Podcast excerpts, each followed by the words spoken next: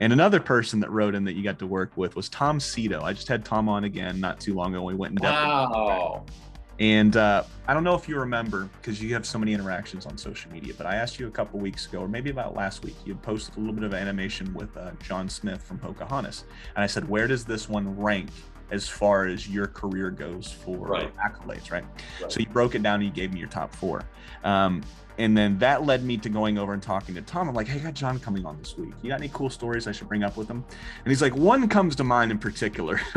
so he was like, they said, okay, I worked with John on Pocahontas. He did John Smith to Glen Keane's Polka. When we were going over the end of the song Colors of the Wind, and I think you know where this is going, uh, song Colors of the Wind, where they are just about to kiss, but stop before their lips touch. We kept teaching them, or he's like, we kept teasing them both. He said, I'm not sure what you mean here. Can you guys act out this scene? So he was talking about you and Glen, trying to get you and Glen to kiss out John Smith and Pocahontas. Oh my God. That's funny. So, uh, like I said, I, I like sharing those little things. You got anything you'd like to say to Tom about the, him trying to bring that up?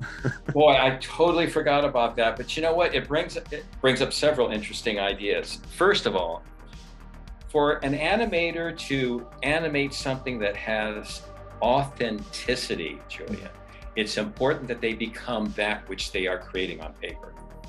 So Glen had to be Pocahontas. Whatever the feminine side is that he could muster up, he had to be the Native American princess. He had to be a woman. He had to be athletic. He had to be gorgeous. He had to be all the things that he was putting onto paper and to make it convincing. I likewise had to do my research about John Smith. You know, I found out all kinds of information. I've read his diaries.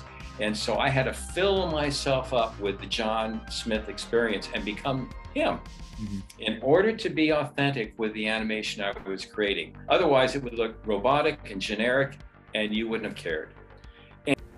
Hey guys, it's your host Julian. This week I sit down with legendary animator Mr. John Pomeroy. We chat about All Dogs Go to Heaven, one of my personal favorite movies as a kid and as an adult. It hits so much deeper as an adult. Watching the movies with a live audience, where his love for animation started, spoiler alert, it was Bambi, and so much more. This episode is extremely special to me for so many reasons, and I really hope you all enjoy it.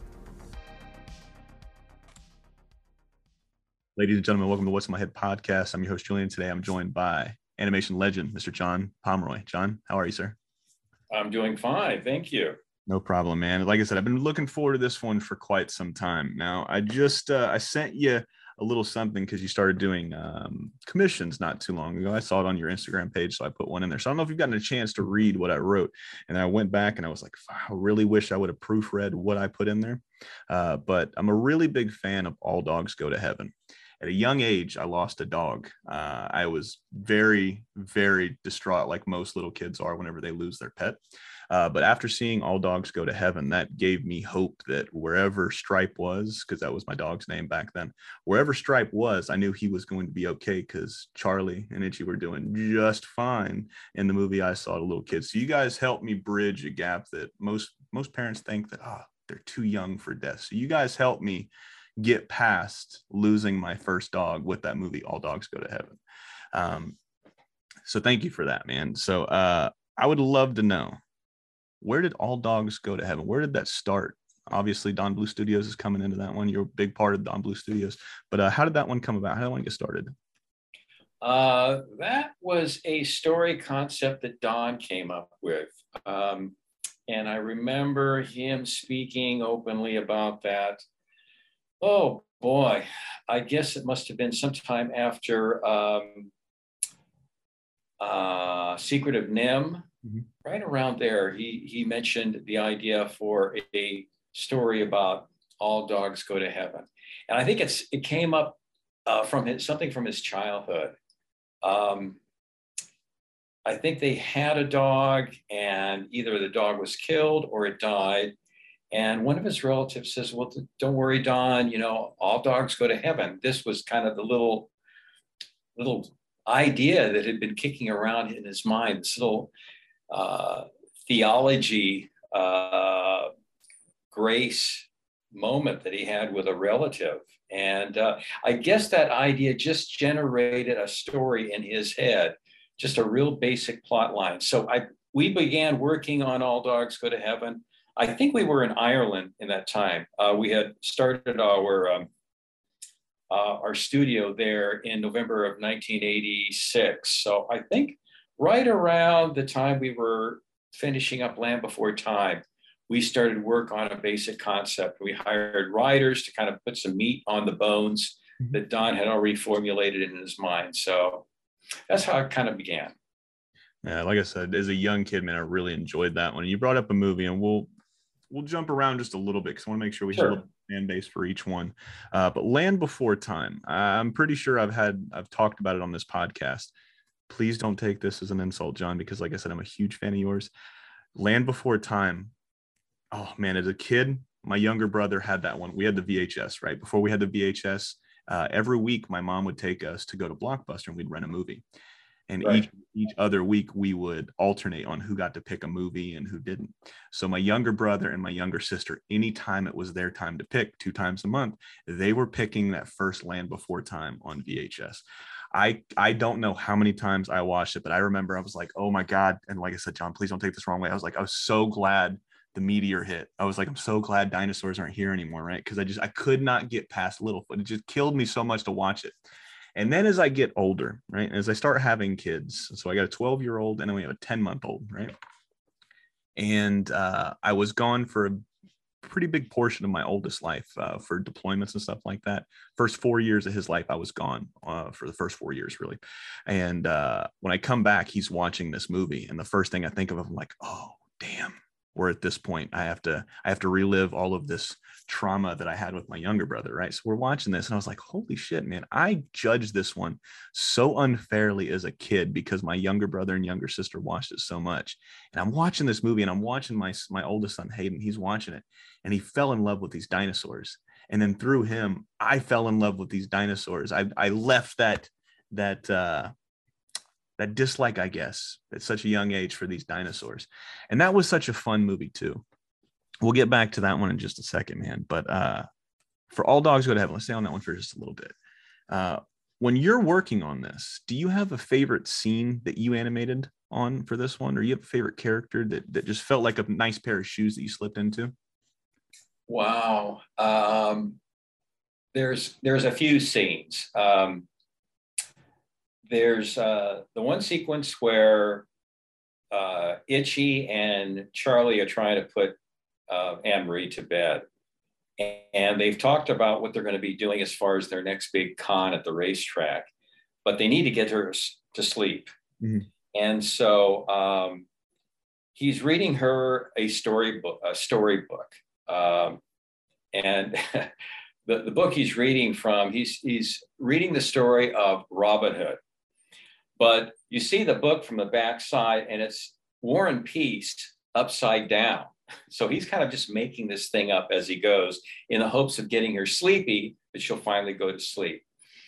But, but, I mean, that whole little sequence right there is just, I thought it was a real golden moment as far as personality development, where the character's heart is, and what she's all about as a character. Um, she's kind of she kind of harkens back to a movie that I love uh, when I was growing up. A movie with Bob Hope called uh, Sorrowful Jones. It's a Damon Runyon story, and it's about you know bookies and what their life is around the racetrack. Mm-hmm. And this mentality that kind of surrounds and imbues that kind of character is what Charlie's all about. He's all about himself, about making it big, making a lot of money, and being the top dog.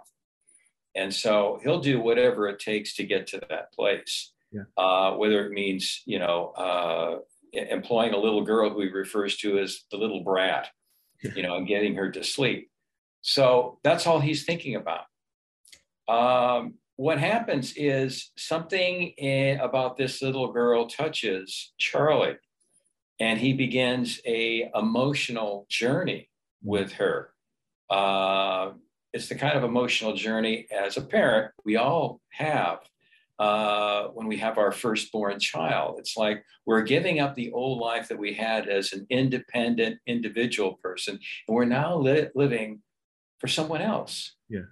And so we become involved with the word others. And I think that's what Charlie was running into, even in this early sequence in the taxi cab where he's trying to get Anne Marie uh, to bed. And there was a nice little moment where he uh, puts her in the front seat, closes a divider curtain, hoping that she'll just fall asleep. And what happens is she's talking out loud and she decides to say her prayers. Mm-hmm. And he hears her, hears Anne Marie praying to God for him. Yeah. And I think that touches him. It's only implied, it's just not shown up front, but it's implied. And she represents kind of a purity that he doesn't have in his life. And uh, it's, it's, a, it's a lovely little sequence. And that sequence is probably one of my favorite that I got to work on in the sequence. Another one is a sequence later on where she gets adopted by this young couple. He tries to go and con her back. Hmm. I mean, he's lost his meal ticket and he um, goes outside the window where she's having her breakfast waffles for the first time. Yeah. And uh, he is feigning that he is mortally sick, that he needs her. Uh, but it's okay. He's willing to sacrifice not having her so she can have a better life. But if she's willing to come back with him, he would really appreciate it. That was a fun sequence, also. So there's two, two right there. Man, thank you for breaking that down. Oh, now, sure one thing I absolutely love when you guys when you guys come on here and you and you tell me stories about the production side of the movies or the TV shows you had on. Uh, I don't know if you remember a show. You remember a show called Rugrats on Nickelodeon back in the day? Yeah. Yes. So I had Paul Germain on not too long ago. He's co-creator, and uh, he was he was talking about how when they were filling the room for like the writing room uh, to write the Rugrats show. They were really looking for people that were young parents, first time parents, and stuff like that. That way they could take little stories like, oh, you know, Johnny spilled this, so that's why this one in it. So they were looking for like firsthand experience. With a movie like this, obviously, you know, everybody kind of has a dog. Everybody's lost a dog. I'm pretty sure. Once you become an adult, you've lost a dog. But with the projects you've worked on, would you guys look at trying to fill artists or writers for specific movies? Like say all dogs go to heaven. I'm not saying you want to go out and get only people that have had dogs but does that question make any sense to you so you're asking if we try to hire writers that have a empathy with the plot line and understand that from their own personal experience. Yeah, how does that how does that process work for you when you're looking for a writer or an animator and you get a specific story in mind, like say like All Dogs Go to Heaven? Is there anything that you guys are looking for, or are you guys just trying to get bodies in there and then you guys are going to mold the story that way? You know what? It's uh, Julian. It's kind of serendipitous sometimes because you you look for a writer obviously that's got the kind of ability that you that you think would work for that type of story mm-hmm. um, you look at their track record you look at the things that they have might have written before we got kind of a false start with a set of writers who i won't mention their names right now that for about the first six months of production they we thought we were uh, we had the right team and it turned out we didn't yeah. Um, the things that they wrote were kind of hollow, uh, didn't have any soul or spirit to them. They just didn't quite ring true with us. So uh, we eventually let them go because we felt we were running into a brick wall. And then we ran, uh, hired another writer who I can't remember. We saw the script that they had written. Um, Dave Weiss is his name, and he uh, he came to us uh, uh, while we were in Dublin, Ireland. And we just hit it off. There was a right chemistry that just happened. And um, obviously, the writing of the story is the most important component of any kind of storytelling, whether it's live action or animation. With a great story, you can tell it with sock puppets. Yeah. I mean, good story is is an enigma. How it happens, I'm not quite sure. I mean, I've been involved with uh, writing stories with my two partners and with other projects, uh, and it's a slippery bar of soap. Sometimes it works, sometimes it doesn't. If you've got a great writing partner, it makes all the difference in the world. And um, Dave Weiss just had, I don't know, he had something that um, that was complementary to Don, myself, and Gary, and the way we thought, the way we present ideas. He could take something and further it. And uh, it it just it just seemed to work. It had it was just the right chemistry, the right synergy, and he began writing that first sequence. Uh, I think the first sequence he did write was the taxi sequence that I just described to you, and it just it just rang true. It just had truth. It had authority. Uh, it had resonance. Uh, anybody we would read the sequence to and try it out, they would start crying. Yeah. So, based on that, we just went further and further and further into the story. The uh, uh the bones of the story, like I described earlier, were set into place by Don and myself and Gary. Don's idea about this dog, this con dog, came from him and his childhood experience. And our writer just kind of put some extra meat on that and more and fleshed it out. And it just, it just took off. Uh, it was a great experience. Um, and as we started to climb into the animation, it started to make sense as we cast the voices of Charlie and Itchy, which were uh, Burt Reynolds and Dom DeLuise. They had worked together before in previous other films together. They already had a chemistry, and that played into our concept about Charlie and his partner Itchy. And it just kept getting better and better and better and better. It really was, and no pun intended, man. Those two were a match made in heaven, man. I really, I, I liked, I liked the way. Looking at it now, man. When was the last time you watched this movie? Oh wow! I think a couple years ago. I think, yeah. Okay, so obviously, so I cook for a living, right? So whenever I have people over, I love to cook for them. I love to feed them. It's very, very, it's very cathartic in a sense. I'm pretty sure you got, you got hobbies that, of yourself that you like to do. Um, but cooking for somebody is so personal, right? You get to really see the likes and dislikes that somebody have. But whenever I feed somebody, I know everything that's wrong with whatever I just fed them. Like, oh, it needed more salt, it needed more this, it needed more that. When you sit down and you watch a movie that you worked on, can you enjoy it for what it is or are you consistently picking out like man we should have done we should have tweaked it a little bit here. What's it like watching one of your movies with you? Uh, a lot of times it's a surprise party. Yeah? It's not just a meal it's a surprise party. Animators as well as directors in animation everybody involved in animation it's it's kind of a solo performance. I mean you as an animator are in a room by yourself facing in my case, I'm not working digitally. I work on pencil and paper. I'm a dinosaur. I still love working that way.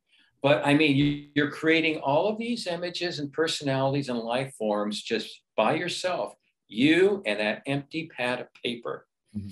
And then at some point, after it's completed, you get to sit in the hollow halls of a darkened theater and you hear that audible response to scenes that you created.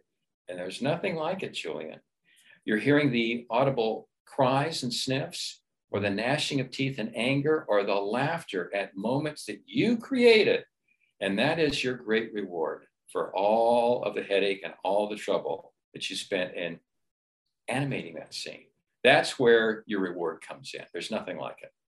So, with all the movies that you've worked on, uh you've you i'm assuming you've seen every single one of them with a crowd of people maybe you snuck in or no not uh, not all of them. Some of them um like pebble and the penguin i was so thoroughly burned out as a producer from wearing the producer's hat i never got to see the entire movie in its completion so.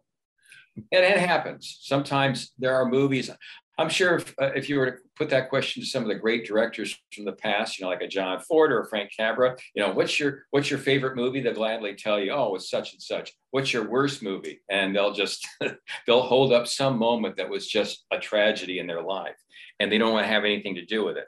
But with me, it's like uh, the last two or three movies. Pebble and Penguin was one of them. I have not seen that in its entirety. So, well, the only reason I asked that question is, what is and it doesn't have to be a it doesn't have to be a laugh or anything like that specifically but what is the biggest reaction to any of the movies that you've actually got to sit on with you know a cast out in the wild?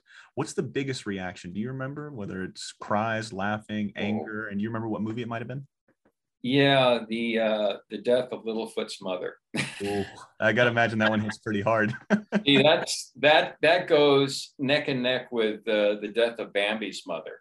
Only in this case, you never saw Bambi's mother getting shot. You actually see Littlefoot's mother die. Yeah. And uh, before she expires, she is trying to give him information that he's going to need for his next life, next life experience. Yeah. And it's a really touching little moment. Her clo- the head of mom is there right next to uh, crouching Littlefoot, listening to her every word. He doesn't doesn't understand what death is yet.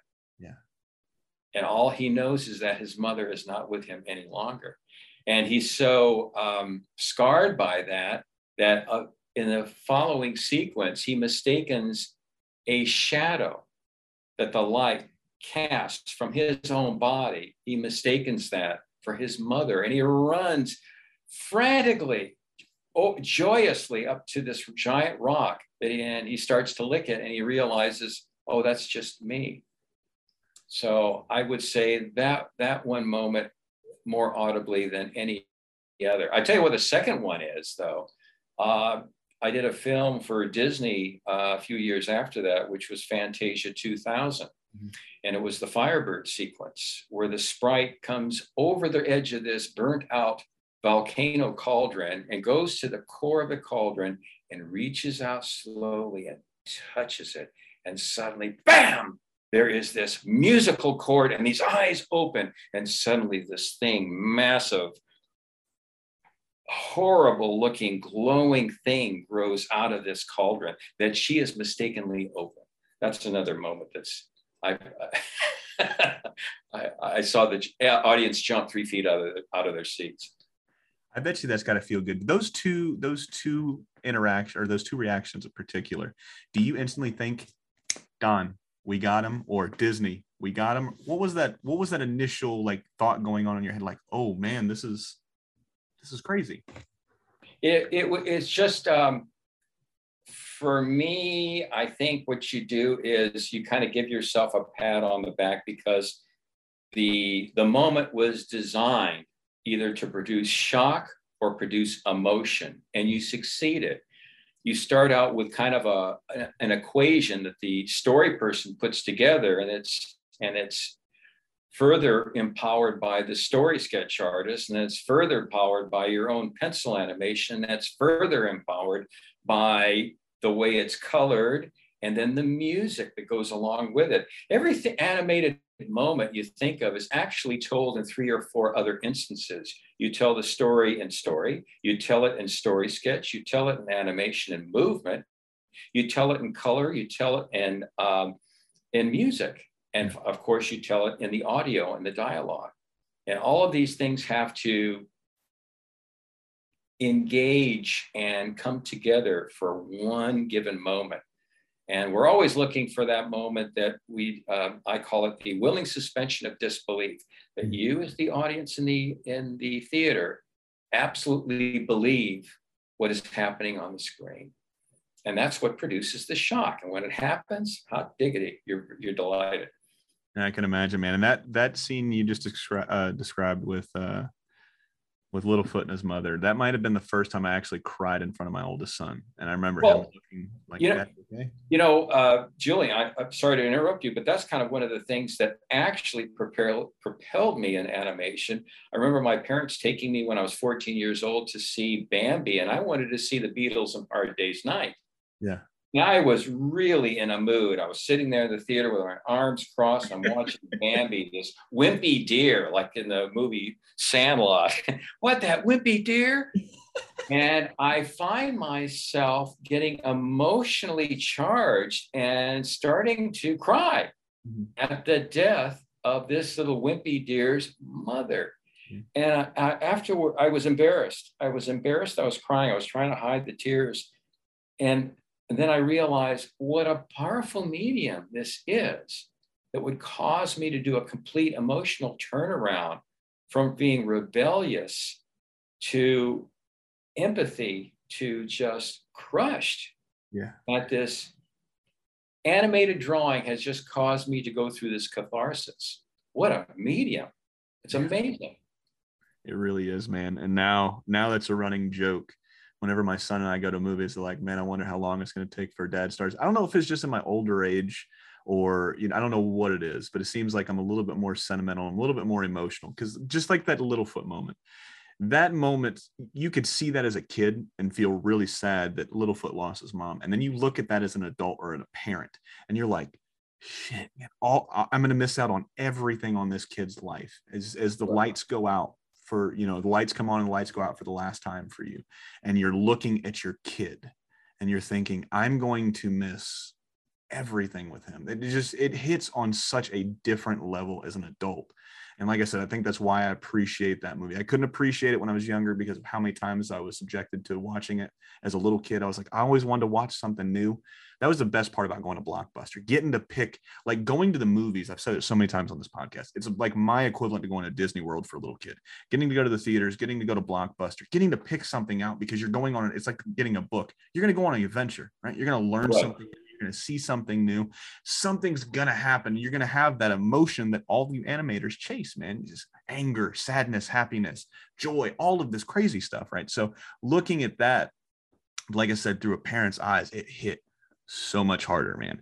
Sure. Now we're almost to the time we gotta until the time we gotta go. But uh next time, next time you come on, I'd love to have you back on and I do it right with you, man. Because like I said, when I introduced you as a legend, I absolutely meant that, man. I've listened to, to so many of the podcasts from Bancroft Brothers podcast that you were on. Your whole in depth from the walkout to to what you're doing now and everything in between i've been so fascinated with because one thing i love about people you bet on yourself right? Nobody is going to hype you up. Nobody is going to sit there and promote you as much as you will promote you. And you guys you three in particular that walked out that day and you guys had some animators and writers came with you but you three in particular you guys bet on yourself.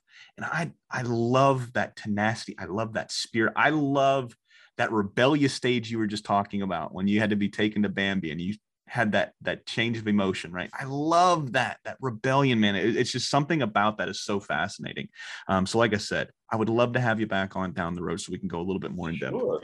absolutely. Um, so I've actually had a few of your friends write in. Whenever I have somebody coming on, I say, "Hey, I've got such and such coming on." I open it up to the fans' questions. So the fans submitted some stuff, but some of your colleagues and some of your friends have also wrote uh, wrote in or told me stories to bring up with you. One in particular, Sandro Cleuzo, wanted me to tell you hello. You are his episode will come out in just a couple weeks. Uh, that man was so amazing, so happy. Like I, I was talking to him, and I was going through. I, I've been going through some stuff lately, some family stuff and some personal stuff. Talking to him for, I think we talked for like an hour and a half, almost two hours. I felt so happy and so a joy. And then your name actually came up, and he wanted me to tell you, "Hey, John," he said, "You're still my hero." So oh. I got to tell you that. And another person that wrote in that you got to work with was Tom Sito. I just had Tom on again not too long ago. We went in depth. Wow. And uh, I don't know if you remember because you have so many interactions on social media, but I asked you a couple weeks ago, or maybe about last week, you had posted a little bit of animation with uh, John Smith from Pocahontas. And I said, where does this one rank as far as your career goes for right. accolades, right? right? So you broke it down and you gave me your top four. Um, and then that led me to going over and talking to Tom. I'm like, hey, I got John coming on this week. You got any cool stories I should bring up with him? And he's like, one comes to mind in particular. so he was like, so he said, okay, I worked with John on Pocahontas. He did John Smith to Glen Keane's Polka. When we were going over the end of the song Colors of the Wind, and I think you know where this is going, uh, song Colors of the Wind, where they are just about to kiss, but stop before their lips touch. We kept teaching them, or he's like, we kept teasing them both he said, I'm not sure what you mean here. Can you guys act out this scene? So he was talking about you and Glen, trying to get you and Glen to kiss out John Smith and Pocahontas. Oh my god. That's funny. so, uh, like I said, I, I, like sharing those little things. You got anything you'd like to say to Tom about the, him trying to bring that up? Boy, I totally forgot about that. But you know what? It brings it brings up several interesting ideas. First of all, for an animator to animate something that has authenticity, Julia. Mm-hmm. It's important that they become that which they are creating on paper. Yeah.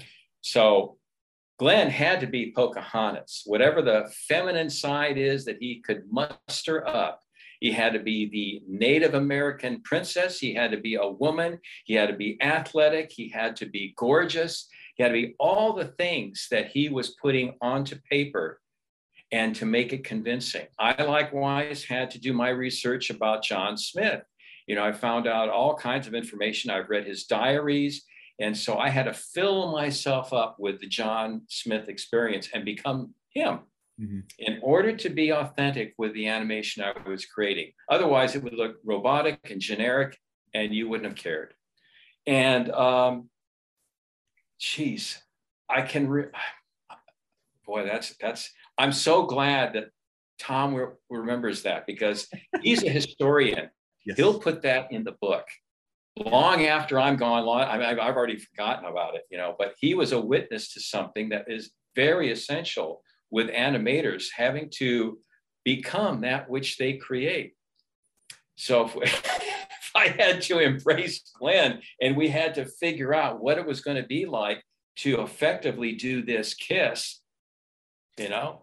What I've got to ask you one personal. I told you I wouldn't get too personal, but who's slipping who tongue, John? Is John slipping tongue, or is Glen slipping John tongue? hey, no, I'll tell you. I'll tell you something interesting. You know, um, Glen is a dear, dear friend, and he is a Christian.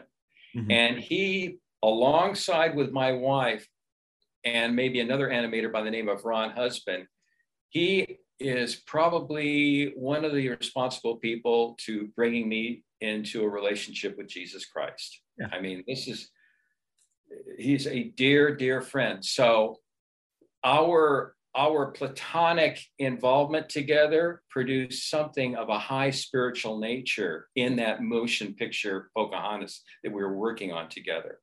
And uh, the experiences he was sharing with me could almost equal, you know, what you were seeing on the screen with Pocahontas and John Smith. It mirrors exactly what's going on between those two. It was not only sexual attraction, emotional attraction, but a spiritual attraction too. And because of that, John Smith's heart grew and he is a persona grew. Mm-hmm. So I think that was an important ingredient that happened in the production of that movie. And you know, uh, uh we we finished Pocahontas in 1995, I believe, and three, two or three years later, I was baptized along with my wife. Uh, and I've been an ardent Christian and follower of Jesus Christ ever since. So I'm eternally thankful for the Lord bringing people like Glen, Glen Keane alongside me. He's amazing. And I'd like to also mention something too that um, he's a great teacher. We just um, actually filmed him uh, recently doing a tutorial for my tutorial site. Yeah. Uh, for your viewers, uh, we have a tutorial site called Pomeroy Art Academy. Mm-hmm. If you go to pomeroyartacademy.com, you could see a sampling of what I'm teaching on the uh, online school that I'm that I'm doing right now beautiful. And all those links that you have for your blog your social medias your websites right. all of those will be in the description of this video so you guys can click it and go straight to where john pomeroy is at. If you want to say hey john man i love what you do you can go to his social media and you can follow those links. Um, so we're going to get into the fans questions. We'll get to as many as we can but the first two, I gave you the pregame for the one, I gave you pregame for two. Uh, so if you had four plus one, so four people on your Mount Rushmore of your inspirations, they don't have to be animators, but since we're in the animation field, you want to pick some animators, pick some animators. Who are the oh, four? Man. That's a tough one. I, I got to say, you know, um, the the first person, of course, that had to be an inspiration to me with Walt was Walt Disney himself. Uh, I started out as a 13 year old wanting to make a, a puppet, a perfect replica of the Pinocchio puppet. And that led me to a book called The Art of Walt Disney. Mm-hmm. And reading that book a dozen times is what got my spirit excited about wanting to be in the animation industry. And so Walt Disney's got to be one of the top persons who was an inspiration to me. Another one is the illustrator, American illustrator, Norman Rockwell. Yeah. Aside from animating and moving personalities on paper, I love painting. and uh, painting historical subjects. And that's kind of one, one of the things that Tom Sito and I kind of interlocked with because he's a historian. I would read his history notes every day. He would post them at Disney about what happened on this day, and I would yeah. gobble them up and write them down for ideas for future paintings.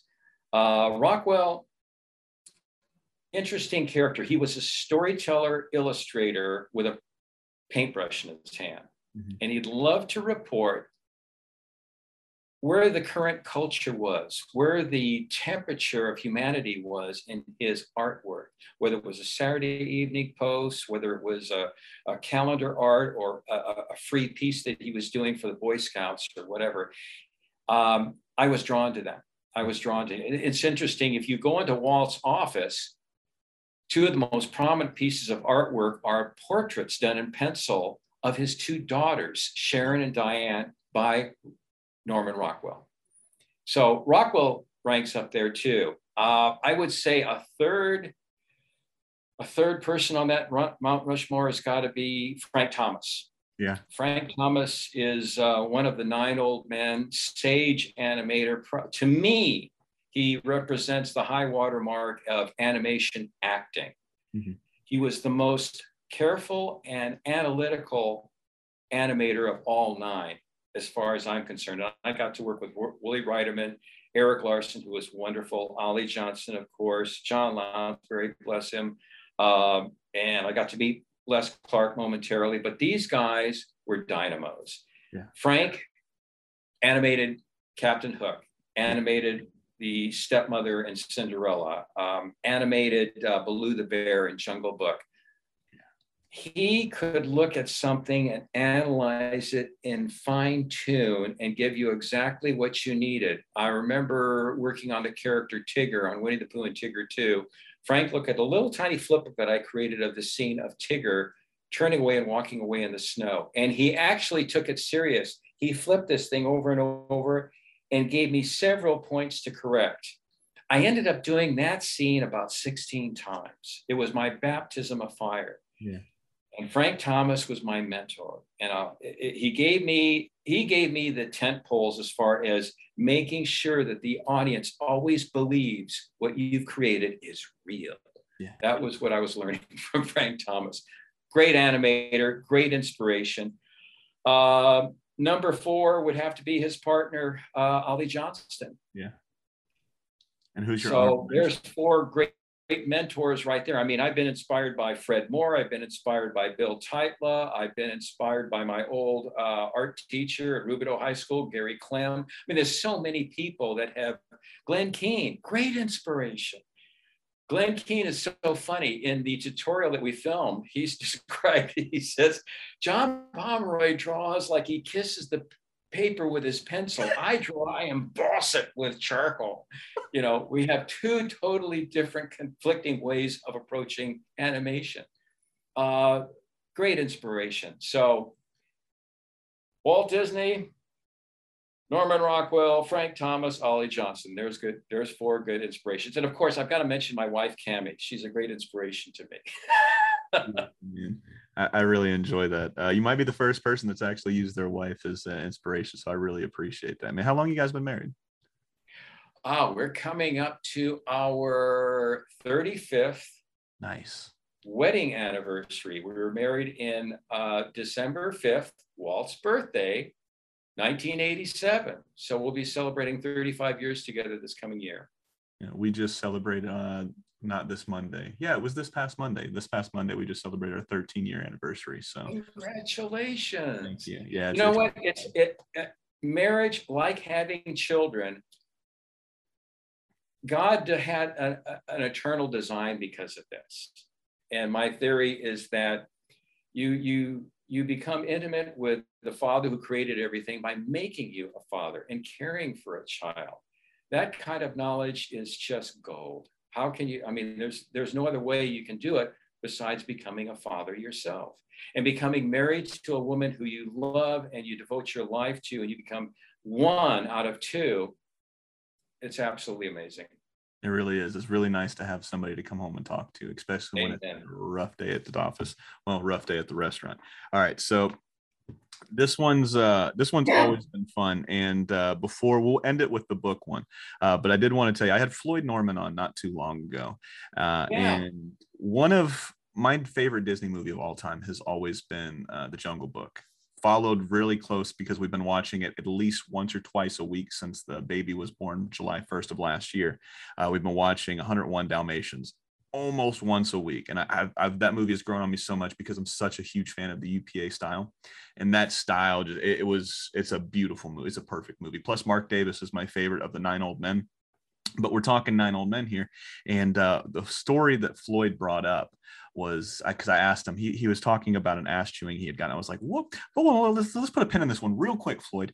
What was the worst ass chewing you ever got and he was like well ollie called me into the office and i was like how'd that go and he was like about an hour and a half he was like he Wow. wore me down because he he was animating on something ollie had I don't know. I had to go back and listen to the uh, to the episode, um, but he was like, I was animating that something Ollie was in charge of, and I was not doing it to his level.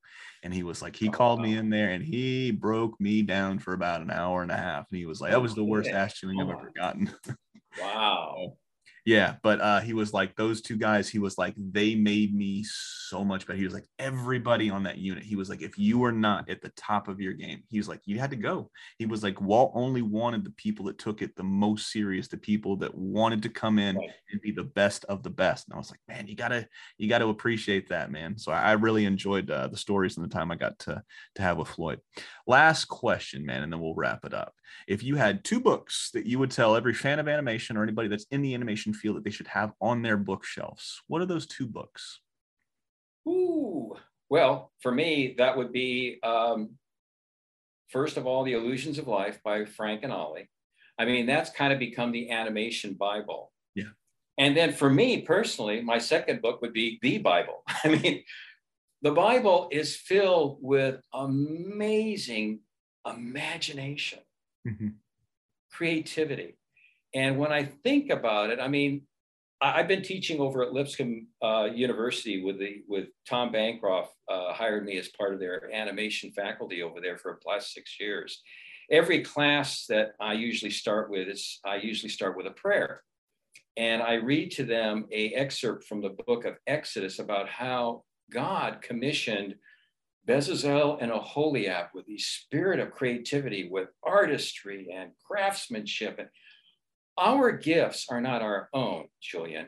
Yeah. We get those from him. And uh, I guess as far as as a mentor, he's ultimately my mentor. I thank God for all of the knowledge I have about creating and about animation from him. Who is the ultimate animator? The creator of the universe, of course. Yeah. So it would be Illusions of Life and the Holy Bible. Man. Well, there's no better way to wrap this one up, ladies and gentlemen, than he's been John, the living legend himself. I've been Julian. This has been the What's in My Head podcast, and this has been another piece and a very huge piece of your childhood. Good night. Thank you. My guest next week is one of my favorite podcasts to listen to, Whiskeylodeon. Enjoy this teaser with Sean and Ty. there we find the legend of pigeon man he takes him gets him healthy and then we go from there so boys i would love to know your thoughts about this episode Oh. man. Oh man. Uh, no pressure to I that story to often like I I remember seeing this as a kid, but the cool part about revisiting these episodes is those oh yeah moments. Mhm. And as an adult, I kind of felt like the pigeon man at times, like misunderstood. Um, often I smell like a bird. Um, and I hang out on rooftops while children Shit. tell stories. And, yeah, and get their shit everywhere. Um, it was it was a joy to kind of revisit this episode. What about you, Ty? For me, watching the episode was one experience, and then going behind the scenes and learning about some stuff. Oh man!